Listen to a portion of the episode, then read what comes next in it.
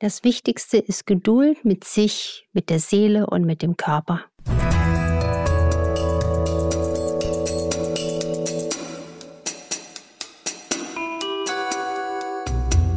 Dr. Anne Fleck, Gesundheit und Ernährung mit Brigitte.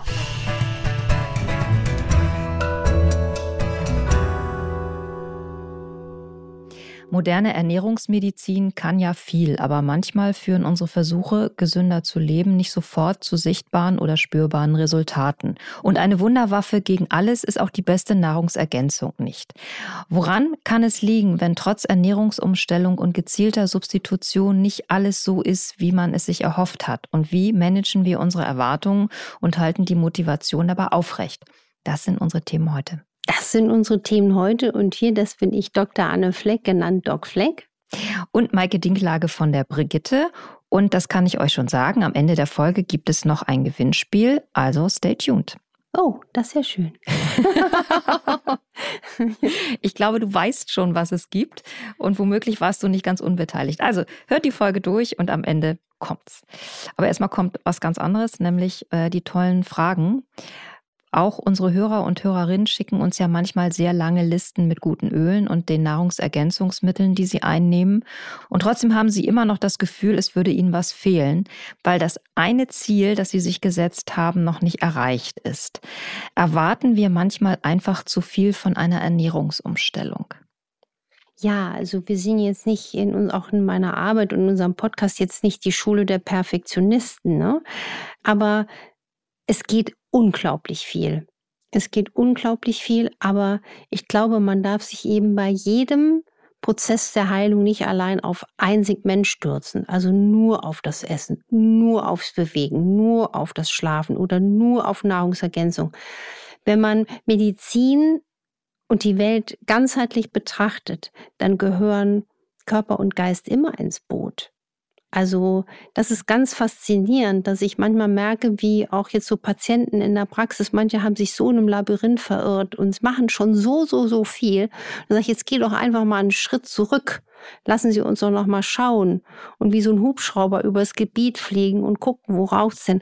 Und was macht denn eigentlich Ihre Seele? Wie kümmern Sie sich da denn um sich? Und da ist dann ganz oft so ein Schweigemoment.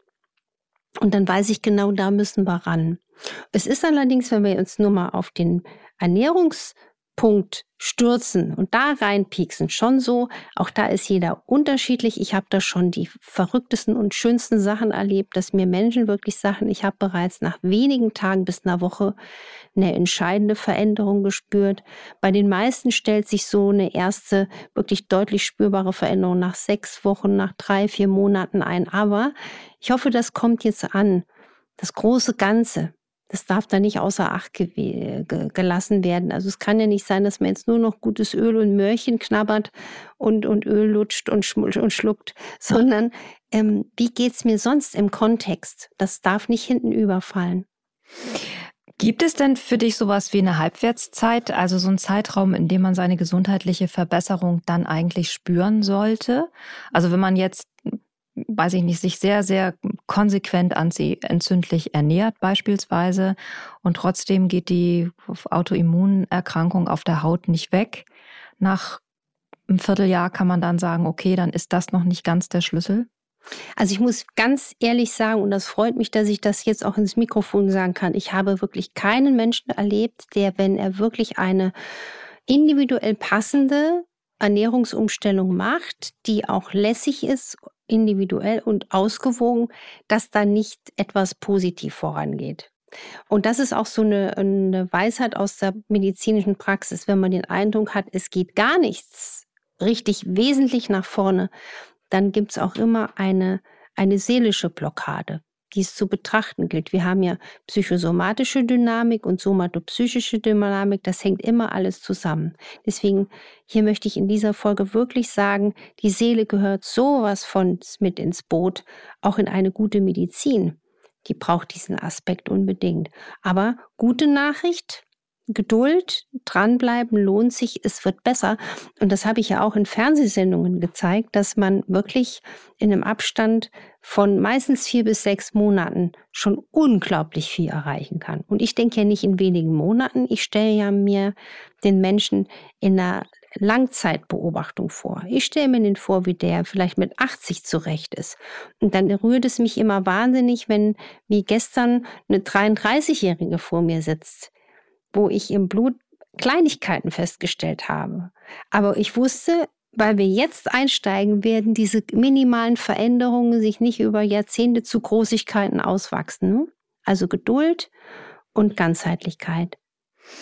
Eigentlich ist die nächste Frage schon fast obsolet, nach dem, was du gerade gesagt hast, aber ich stelle sie trotzdem, weil ich glaube, dass das eine Empfindung ist, wo wir viele Menschen abholen. Ich mache doch schon alles richtig. Da steckt ja so viel Perfektionismus drin.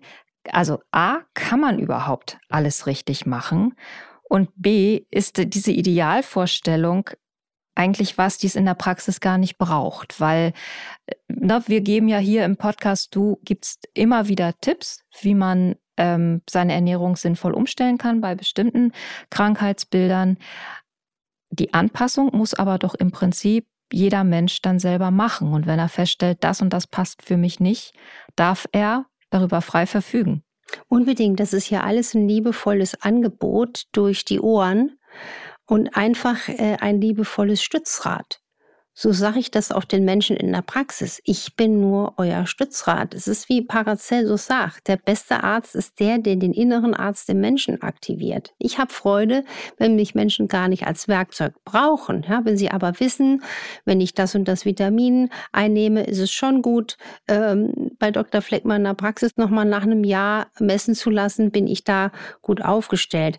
Und du hast absolut recht, wir dürfen nicht in richtig oder falsch denken. Diese Denken, das nennt man ja dichotomes Denken. Dann gibt's nur schwarz oder weiß und nur richtig und falsch und nur Askese oder Völlen, ja. Und das Schöne ist, wenn man einen, einen entspannten Umgang dazu findet. Und das ist, glaube ich, dann auch die stärkste Triebfeder, weil das inkludiert ja, dass die Selbstmotivation diesmal ein bisschen mehr, diesmal ein bisschen weniger, wenn man irgendwo eingeladen ist und dann wird man auch anders gegessen, ein bisschen im Urlaub. Das tut aber dem Ganzen, dem ganzen Großen nicht unbedingt dann immer so viel Abbruch. Das ist ganz wichtig. Ich glaube, das größte, wichtigste ist, diese Motivation langfristig zu stärken und diese innere Antriebskraft immer wieder herauszufordern. Über ein Motiv. Ich stelle mir vor, das ist meine Familie, das ist mein Partner, das sind meine Eltern. Ich möchte für meine Familie noch lange da sein. Ich möchte auch aktiv im Alter sein. Ich möchte nicht hinter den Enkeln schnaufend hinterherkeuchen. Ich möchte vielleicht noch eine große Reise machen. Ich möchte segeln und möchte die Pinne gut halten. Und das Ziel ein bisschen so vor Augen halten, ist, ist wichtig und dass man sich aber nicht so in diesem großen Weg ähm, überfordert. Deswegen finde ich es auch gut, so kleine Ziele äh, zu setzen, so im Alltag. So kleine Zwischendinge. Äh, so zum Beispiel ein kleines Ziel kann sein, ich passe wieder ähm, in, in meine alte Hose. Also positiv formulieren. Nicht nicht, ne? also nicht verneinen. Realistische Ziele setzen. Ich will einfach jetzt in den nächsten Wochen und Monaten wirklich aktiv zum Beispiel morgens zwei Gläser Wasser trinken, gut kauen. Wir wissen, allein gut kauen kann bis zu 11 Kilogramm Gewichtsreduktion ähm, bedingen. Und ich würde mir auch Zeit nehmen und wenn es zwei Minuten am Tag sind oder fünf Minuten im Energy, in fünf Minuten ist ja die fünf Minuten Formel so hilfreich, wirklich aktiv achtsam zu reflektieren. Wie war denn die Woche? Was hat gut geklappt, was schlecht geklappt? Und dann kommt man sich nämlich auf die Schliche, warum man manchmal so einen kleinen Saboteur in sich hat. Es gibt Untersuchungen, die zeigen, dass eine, also jetzt wirklich eine umfassende Ernährungsumstellung, die eben bei bestimmten Krankheitsbildern oder bei einer wirklich konsequent durchgeführten äh, Gewichtsreduzierung notwendig ist, dass sehr viele Menschen das gut durchhalten, so das erste Jahr, weil dann irgendwie alles, alles neu ist und man sich ja wahrscheinlich auch darüber freut, dass man Ergebnisse hat und dann bröckelt das. Wir wissen ja auch aus unserer Arbeit, aus den Zuschriften, auch den Magaz der Magazinerfahrung, die wir beide haben, dass es vielen Menschen wirklich dann schwer fällt, nach einer gewissen Weile, und da scheint wirklich ein Jahr so eine Schallmauer zu sein, ähm, in der alten, konsequenten Form tatsächlich weiterzumachen. Wie kann ich mich denn dann noch motivieren? Oder kann man dann auch sagen, okay, Zügel locker lassen ist auch eine feine Sache? Also die Frage ist ja immer, wie lange muss ich denn so eine Ernährungsumstellung dann in großer Konsequenz durchziehen? So wie du es jetzt in der Frage so schön formuliert hast, finde ich es schon, da ist schon was versteckt drin. Man muss nichts durchziehen, würde ich sagen. Wenn man das Gefühl hat, ich muss jetzt hier Zähne knirschen, dünnlippig was durchziehen, dann ist irgendwann wirklich die Geduld am Ende.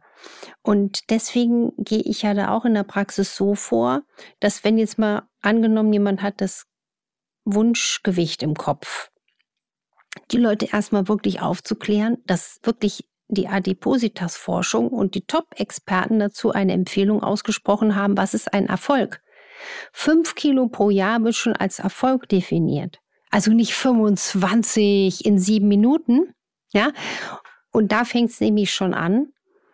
Und ähm, man muss nicht müssen. Ich glaube, dieses zwanghafte, zu rigide, das führt nicht zum Erfolg. Ich würde immer so vorgehen, vielleicht einmal pro Monat wiegen, nicht einmal pro Woche, kann man auch machen, aber seltener wiegen, seltener strenge und sich aber so eine Grundstruktur bauen, die einem Spaß macht, wo man Genuss hat wo man aber weiß, na ja, mehr als einmal die Woche esse ich jetzt nicht was Süßes und dann esse ich das direkt nach dem Essen. Ich hinterfrage, wenn ich doch jetzt doch merke, ich esse sehr viel aus Langeweile, immer ein bisschen den Film zum Film betrachten, aber nicht in dieses rigide verfallen, weil dann würde ich auch sagen, dann ist irgendwann die Selbstmotivation nur noch am Bröckeln.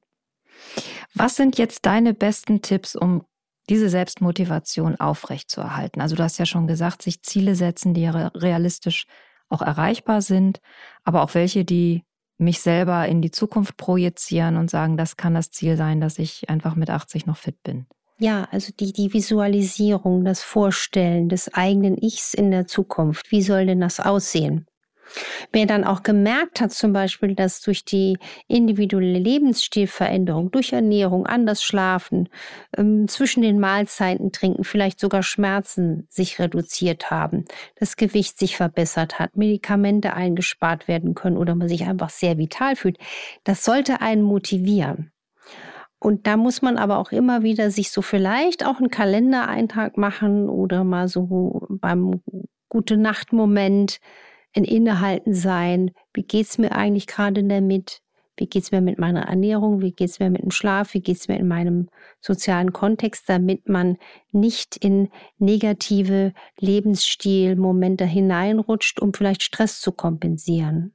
Das ist also, glaube ich, ein ganz, ganz wichtiger Tipp. Ich finde es auch schön, wenn, wenn Menschen am Arbeitsplatz zum Beispiel ein Foto haben von den Dingen, die sie lieben, von den Dingen, die sie berühren, ob das jetzt ein Hobby ist, ein Segelboot ist, ob es das Familienfoto ist oder ne, die Partnerschaft. Wenn du in das Bild reinschaust, wirst du spüren, dafür möchte ich ähm, schon mein Leben hier in Qualität leben. Und das kann wirklich die Motivation offen halten. Ich habe auch mal im Buch Schlank geschrieben, die Leute sollen sich einfach einen, einen Wollfaden ums Handgelenk binden und dann einfach mal spüren, ach ja? Ich habe ja doch eine Motivation. Da war doch was. Oder ein Handschmeichler, einen kleinen Stein, der auf dem Schreibtisch steht, der dich wieder erinnert. Also eine Erinnerung schaffen durch irgendwas ganz klitzekleines, was sofort einen in dieses, ah ja, ich weiß genau, warum das Sinn macht. Jetzt kommen wir noch zu der angekündigten Verlosung. Und die ist nämlich uh. ganz toll. Wertvolle Tipps, die man im Alltag gut gebrauchen kann, wenn man gesünder sich ernähren möchte. Und auch brandneue Rezepte von Anne findet ihr im 17-tägigen Online-Programm Fett weg, die länger Leben Formel von Doc Fleck. Und jetzt das Tolle, wir verlosen fünf Zugänge zum Online-Programm. Alle Infos zum Gewinnspiel findet ihr unter www.brigitte.de slash docfleck. Anne, erzähl noch mal in zwei, drei Sätzen, was ist das Tolle an deinem Online-Programm? Wem nützt das auch was? Also das Online-Programm nützt eigentlich jedem, der sich wünscht, konkret, liebevoll und fundiert und auf den Punkt an die Hand zu nehmen. Vor allen Dingen natürlich zum Thema Ernährung. Jemand profitiert, wenn er abnehmen will, profitiert, wenn er zunehmen will, wenn er Krankheiten vorbeugen und lindern will. Also wir haben die unterschiedlichsten Zuschriften bekommen mit den unterschiedlichsten Symptomen und haben uns riesig gefreut, dass es in diese Breite geht. Man kriegt also quasi das geballte Wissen, aber die, die Rezeptur, wie du das Wissen zum Menschen bringst, ist also anders. Man erlebt mich in der direkten äh, Monitor-Visualisierung eben durch diese intensiven Videos. Und das Schöne ist auch das Begleitmaterial, womit man sehr konstruktiv arbeiten kann und auch lebenslang. Bei mir geht es ja nicht um 17 Tage, sondern um ein langes, erfülltes, gesundes Leben. Ne? Also toi toi toi, dass ihr zu den fünf Glücklichen gehören werdet, die bei dem Gewinnspiel Erfolg haben.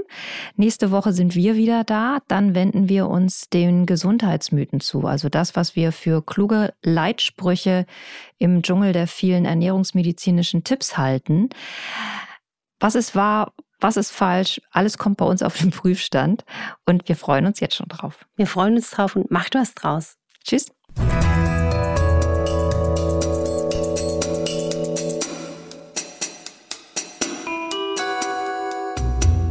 Dr. Anne Fleck, Gesundheit und Ernährung mit Brigitte.